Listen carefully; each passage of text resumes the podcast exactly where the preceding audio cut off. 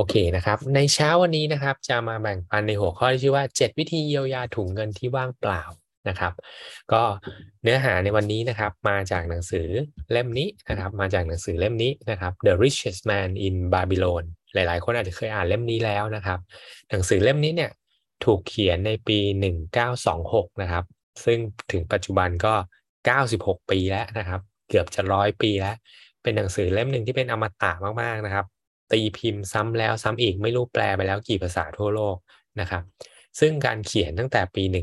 1926 เป็นกฎการเงินเนี่ยนะครับเราก็ยังถูกใช้มาจนถึงปัจจุบัน นั่นแปลว่า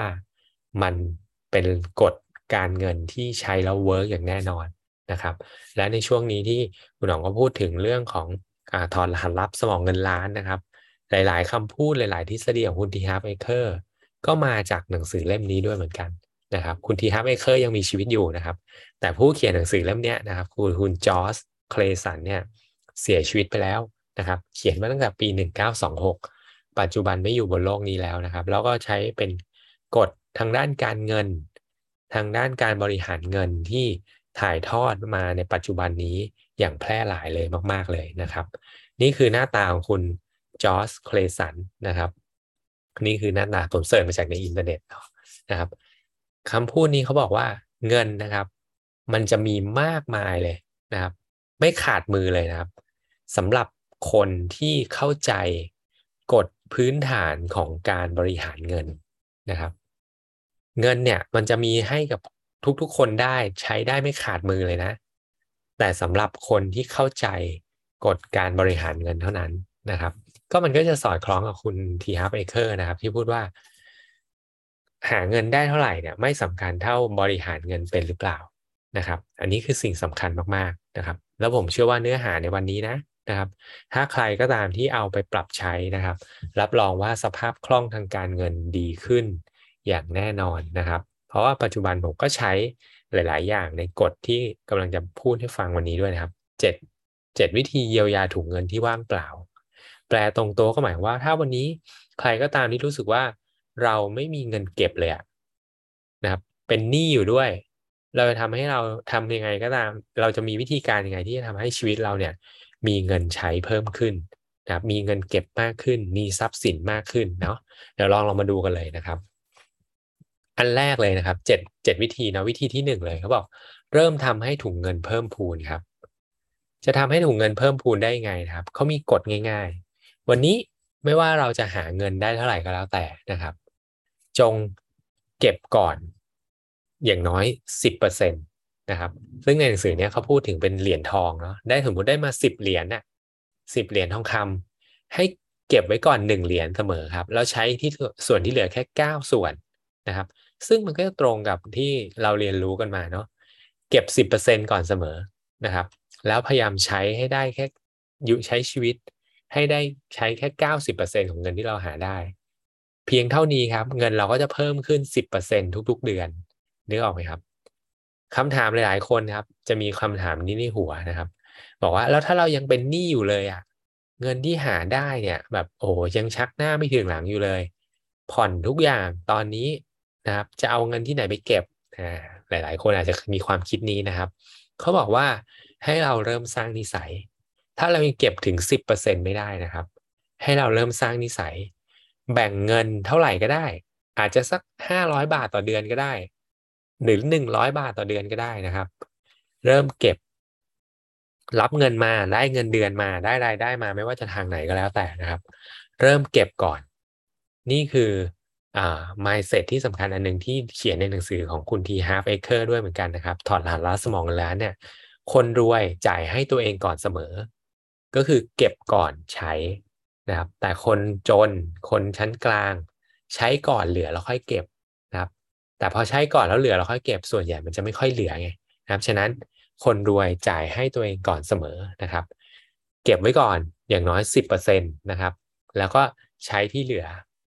เก้าสิบเปอร์เซ็นตนะครับโอเคครับนี่คือข้อแรกเนาะแล้วที่ตอบคำถามที่หลาย ๆ คนอาจจะมีเสียงในหัวอยู่แล้วเนาะเอ้ยเงินที่เราหาได้ตอนนี้ยังชักหน้าไม่ถึงหลังอยู่เลย เริ่มเก็บก่อนครับ ห้าบาทสิบบาทก็ได้ สร้างนิสัยในการเก็บก่อน แล้วเราก็จะมีเงินออมเพิ่มขึ้นเองในทุกๆเดือนนะครับ ข้อที่สองครับควบคุมการใช้จ่ายนะครับ เคยสังเกตไหมเคยสังเกตไหมว่าเวลาเราใครที่ยังทำงานประจำเนาะตอนสมัยเริ่มเริ่มสตาร์ทเงินเดือนหมื่นห้าเนี่ย ก็รู้สึกก็ใช้พอนะ แล้วเราเคยคิดไหมครับว่าถ้าวันนี้เรามีเงินเดือนสามหมื่นเราน่าจะชีวิตดีขึ้นมากเลยเนาะเพราะเงินเงินเดือนเพิ่มสองเท่า เก็บได้เต็มเต็มแต่เคยสังเกตไหมถ้าเราใช้ชีวิตแบบนี้ไปเรื่อยๆ พอเราเงินเดือนเยอะขึ้นจริง เงินเก็บก็ไม่มีเหมือนเดิม เหตุผลเพราะว่าอะไรครับ เขาบอกว่าอ่าความต้องการกับความจำเป็นเนี่ยนะครับบางคนเราแยกไม่ออกเนาะสิ่งที่เราต้องการกับความจำเป็นที่เราต้องใช้ในชีวิตประจำวันเนี่ย เราเอามาปะปนกันครับ โดยธรรมชาติของทุกๆคนนะครับเขาบอกว่า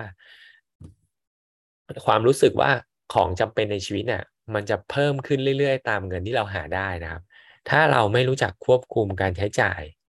ไม่ว่าเราจะหาเงินมาได้เท่าไหร่ มันก็จะรู้สึกว่าจำเป็นต้องใช้หมดอยู่ดีนะครับ อันนี้คือสิ่งสำคัญเราต้องรู้จักควบคุมการใช้เงินของตัวเองด้วยนะครับ เลือกใช้ในสิ่งที่จำเป็นจริง ๆ เท่านั้นนะครับเพราะบอกว่าต้องต้องพิจารณาว่าก่อนจะใช้ทุกทุกทุกบาททุกสตางค์นะครับ คิดว่าที่ใช้ออกไปมันคุ้มค่าจริง ๆ หรือเปล่า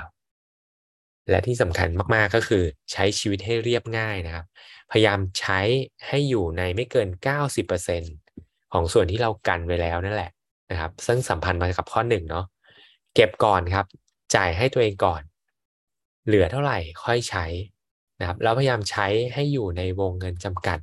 ตรงนั้นให้ได้นะครับ เป็นการสร้างนิสัย หาเงินให้ได้ จ่ายให้ตัวเองก่อน เก็บก่อนนะครับ แล้วก็ใช้ชีวิตให้เรียบง่าย ใช้ให้มันอยู่ให้เพียงพอ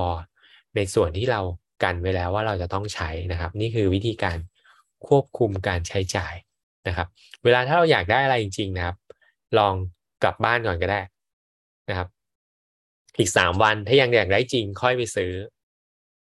เห็นด้วยไหมครับหลาย ๆ ครั้งถ้าเรามีความรู้สึกแบบนี้นะ ถ้าเราทำแบบนี้นะ พออยากได้อะไรจริง ๆ แล้วเราตัดสินใจว่ายังไม่ซื้อเดี๋ยวขอคิดดูก่อน สุดท้ายเราไม่ได้อยากได้มาแล้วอะนะครับ นี่คือเป็นอีกวิธีการหนึ่งนะที่จะช่วยควบคุมการใช้จ่ายของเราได้นะครับ อย่าพยายามซื้ออะไรทันที ลองกลับมาคิดพิจารณาทบทวนก่อนแล้วลองบอกว่าอะขอเวลาอีกสักสามวันนะถ้าอยากได้จริงๆ ค่อยกลับไปซื้ออะไรเงี้ยนะครับ มันก็จะช่วยเราประหยัดค่าใช้จ่ายได้เยอะขึ้นมากๆเลยนะครับ ข้อที่สามครับทำเงินให้งอกเงยนะครับ ซึ่งในหนังสือเล่มนี้นะครับ อ่าผมลืมเล่าไปในหนังสือเล่มนี้เขาจะมีตัวละครเนาะอยู่สองสาตัวนะครับ ก็จะมีชื่อคุณบานซีนะครับ เป็นช่างต่อรถม้า คุณคักใบเป็นเป็นนักดนตรีดีดพินนะครับ แล้วก็จะมีคุณอาคัตซึ่งเป็นช่างจารึกบนแผ่นดินเหนียวนะครับ ซึ่งสามคนนี้เขาเป็นเพื่อนกัน ซึ่งอาคัตเนี่ยเขาเป็นคนที่ร่ำรวยที่สุดในบาบิโลนครับนะครับ แต่คุณบานซีกับคุณคักใบเนี่ยเป็นเพื่อนกันเนี่ยเขามาพูดคุยกันว่าเอ๊ะ จะมาขอยืมเงินกันนะตอนแรกแล้วบอกเอ๊ะทำไมเราถึงไม่มีเงิน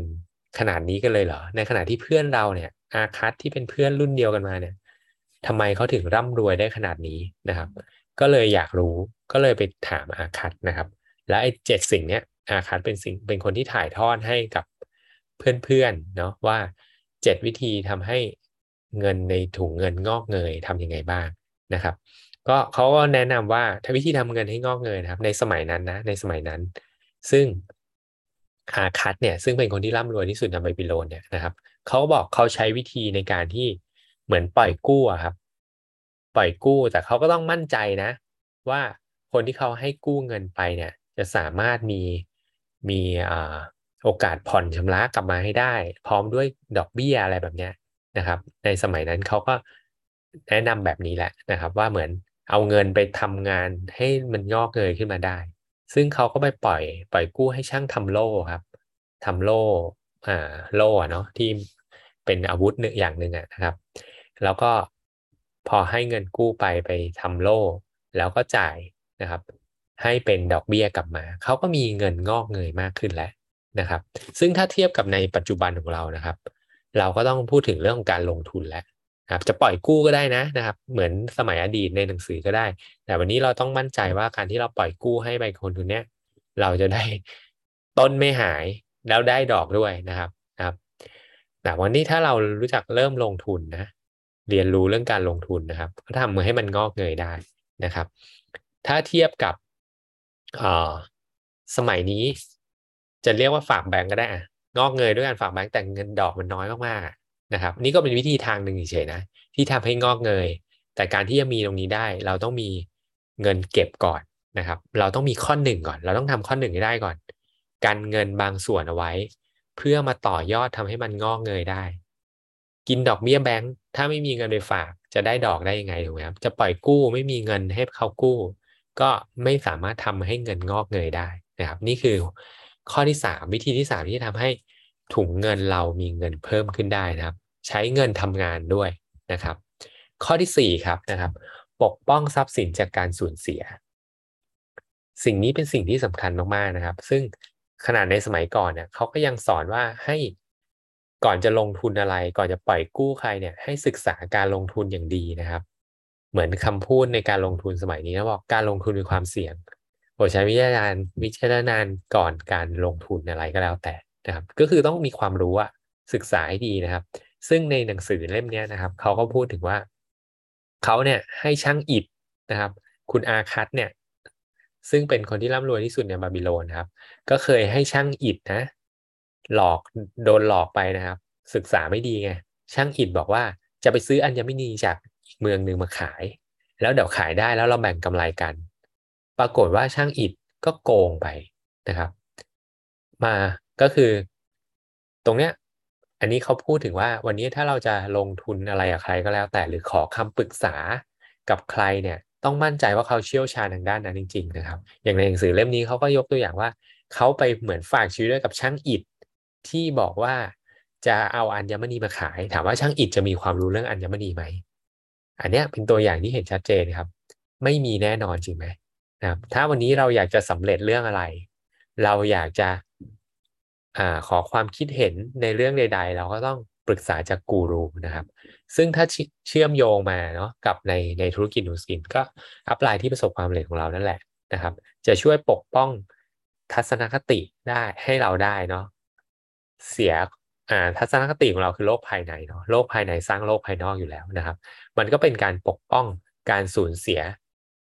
หลาย ๆ อย่างได้เลยนะครับ หรือถ้าเราหมุนนี่เราอยากเรื่องเรื่องการลงทุนเนี่ย เราก็ต้องปรึกษาคนที่มีความรู้เรื่องการลงทุนจริง ๆ อะไรแบบนี้เป็นต้นนะครับ เพื่อปกป้องทรัพย์สินจากการสูญเสียของเราได้ คือเราต้องมีความรู้ก่อนที่เราจะให้เงินไปทำงานให้เราได้นั่นเองนะครับ ข้อที่ห้าเขาบอกว่าทำให้เคหสถานเป็นการลงทุนที่ปลอดภัยนะครับ หลายๆ คนยังเช่าอพาร์ตเมนต์อยู่ยังเช่าบ้านอยู่นะครับเขาบอกว่าสุดท้ายแล้วทุกๆ คนเนี่ยควรจะมีสถานที่ที่อยู่อาศัยเป็นของตัวเองนะ เพราะไหนๆก็ตามที่เราต้องเช่าบ้านอยู่รายเดือนอยู่แล้วถูกไหมครับ เราต้องจ่ายให้คนอื่นอยู่แล้วอะ่ะ แล้วมันต้องจ่ายแบบนี้ไปตลอดชีวิต จะดีกว่าไหมที่วันนี้ถ้าเรามีบ้านมีที่พักอาศัยของตัวเองเนี่ย จ่ายแล้วมันจบครับนะครับ สุดท้ายมันเป็นของเราอะ่ะ แล้วเขาบอกว่าเคหสถานที่ดีนะครับ ควรจะเลือกให้ดีจริง แล้วดูจากความพร้อมสภาพคล่องในการจ่ายของเราได้ด้วยนะ แต่สุดท้ายเขาแนะนำว่ายังไงทุกคนควรจะต้องมีที่พักอาศัยมีบ้านของตัวเองครับ เพราะไม่งั้นเราก็จะจ่ายให้คนอื่นไปตลอดชีวิตเลย แล้วก็ควรจะเลือกที่มีบริเวณบ้านนะครับ ถ้าใครที่มีครอบครัวเขาบอกว่าก็มีบริเวณบ้านให้แม่บ้านหรือภรรยาเนี่ยนะครับ สามารถปลูกปลูกต้นไม้ดอกไม้ได้จะได้รื่นรมนะคนในบ้านมีความสุข ครอบครัวก็อบอุ่น มีพื้นที่มีบริเวณบ้านให้ลูกได้วิ่งเล่นได้นะครับ อันนี้คือเขาพูดถึงจากในหนังสือเนาะนะครับทำให้เคหสถานเป็นการลงทุนที่ปลอดภัยนะครับ แทนที่จะต้องจ่ายให้กับคนอื่นในทุกๆเดือนอะ่ะ เช่าบ้านอยู่เช่าอพาร์ตเมนต์อยู่เช่าหออยู่ครับ ลองหาที่พักนะครับ บริหารเงิน เก็บออมให้ได้เงินจำนวนหนึ่งเรียนรู้เรื่องการลงทุนเพื่อไปต่อยอดให้เงินทำงานจะได้งอกเงยเพิ่มขึ้น แล้วก็เก็บจนได้เงินต้นไปดาวบ้าน ไปดาวที่ของเราได้เองจริง ๆ แบบนี้นะครับ แล้วก็ลองดูว่าสภาพคล่องต่อเดือนเราสามารถผ่อนจ่ายได้ไหมนะครับ สุดท้ายมันจะเป็นของเราจริง ๆ ไม่ต้องจ่ายให้กับคนอื่นไปตลอดชีวิตนะครับ อันนี้คือเทคนิคข้อที่5นะครับ เทคนิคข้อที่6นะครับ รู้จักประกันรายได้สำหรับอนาคตนะครับ ตรงนี้หมายถึงอะไร ก็คือเก็บออมยามเกษียณนั่นเอง เราจะต้องมั่นใจว่าหลังเกษียณเนี่ยเราจะอยู่ได้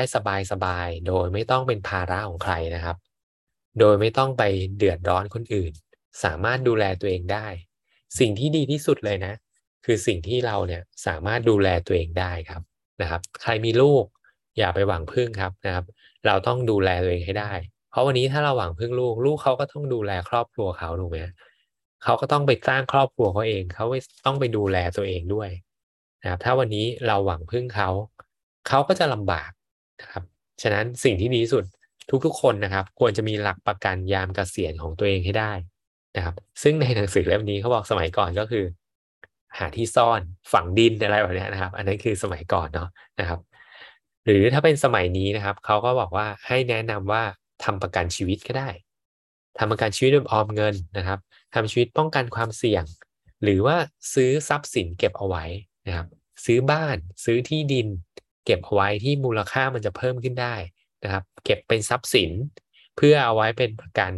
รายได้สำหรับอนาคตที่เราสมมติวันหนึ่งเราไม่มีรายได้แล้วนะครับ แต่ข้อดีของที่เราอยู่ในธุรกิจนี้ครับธุรกิจนูสกิน รายได้เราไม่มีทางหยุดเลย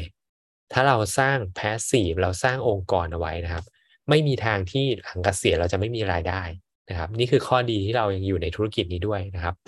แต่แน่นอนยังไงเราก็ต้องพยายามรู้จักนะครับออมเงิน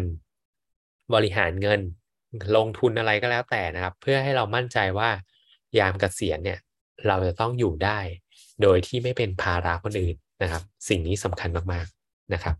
แล้วข้อสุดท้ายนะครับ ข้อที่7นะครับเวิธีเยียวยาถุงเงินที่ว่างเปล่านะครับ เพิ่มพูนความรู้ความสามารถในการหาเงินแล้วการลงทุนนะครับ สิ่งนี้สำคัญมากๆเลยนะครับ ถ้าเราหาเงินเก่งแปลว่าเราก็อาจจะได้เปรียบมีต้นทุนเยอะ เราก็จะได้เก็บเงินได้เยอะ เอาเงินไปใช้บริหารเงินต่อยอด เอาเงินไปลงทุนทำงานให้เราได้เยอะขึ้นถูกไหมครับ ฉะนั้นเราก็ต้องเพิ่มพูนทักษะในการหาเงิน วันนี้ถ้าเทียบกับในธุรกิจนูสกิน ทักษะที่เราควรจะต้องเพิ่มพูนในการที่เราจะหาเงินได้เยอะขึ้นคืออะไรครับนะครับ ก็จริงๆก็แค่ทำตามระบบแค่นั้นเอง เชื้อเชิญให้เก่งนำเสนอให้เก่ง ติดตามผลให้เก่งนะครับ แค่นั้นเลยนะครับ นี่คือทักษะความสามารถในการเพิ่มพูนที่เราจะหารายได้ เพิ่มขึ้นจากในธุรกิจนี้ได้นะครับ แล้วซึ่งความง่ายและข้อดีของธุรกิจนี้ก็คือ มีคนบอกมีคนพร้อมที่จะบอก มีคนพร้อมที่จะสอนเราทุกอย่างอยู่แล้ว ว่าทำยังไงเราถึงจะประสบความสำเร็จทำยังไงเราถึงจะหาเงินได้นะครับ แล้วก็อีกอันหนึ่งที่สำคัญจงเรียนรู้นะครับ เพิ่มพูนความรู้ความสามารถในการลงทุนของเราด้วย เพราะนูสกินมันเป็นเหมือนท่อน้ำที่มีโอกาสทำเงินโดยที่ไม่มีวันหยุดได้นะนะครับ จะดีกว่าไหมถ้าวันนี้เรามีกระแสเงินสดเข้ามาได้อย่างต่อเนื่องแล้ว แล้วเรามีความรู้เรื่องการลงทุนเพิ่มเติมด้วยนะครับ ซึ่งก็ต้องหาความรู้ตรงนี้เพิ่มเติมด้วยนะครับสำหรับทุกๆคนเนาะเพื่อเอาเงินที่เรามีมีแล้วเนี่ย ไปต่อยอดให้เงินทำงานแทนเราเพิ่มขึ้นด้วย และถ้าเรามีกระแสเงินสดหลาย ๆ ทางแบบนี้ จากท่อนูสกินซึ่งไหลมาได้ไม่มีวันหยุดได้อยู่แล้วนะครับ แล้วก็ไปลงทุนต่อยอดให้เงินทำงานเพิ่มให้เราได้ด้วย จะดีไหมครับว่าชีวิตเราจะแฮปปี้ขนาดไหนนะครับนะครับอันนี้ก็คือ 7 วิธีเยียวยาถุงเงินที่ว่างเปล่านะครับแล้วผมเชื่อมั่นมากๆว่าเป็นประโยชน์อย่างแน่นอนนะครับสำหรับใครนะครับที่รู้สึกว่าเฮ้ยตอนเนี้ยสภาพคล่องเรายังไม่ค่อยดีเลยนะครับ เราต้องการการบริหารเงินที่ ดีขึ้น จะได้มีเงินเก็บที่เยอะขึ้นนะครับ ลองเอาเจ็ดหลักการนี้ไปใช้นะครับ แล้วผมเชื่อว่าทุกคนจะมีเงินเก็บมากขึ้น บริหารเงินได้ดีขึ้น แล้วเราก็จะแฮปปี้มากขึ้นอย่างแน่นอนนะครับ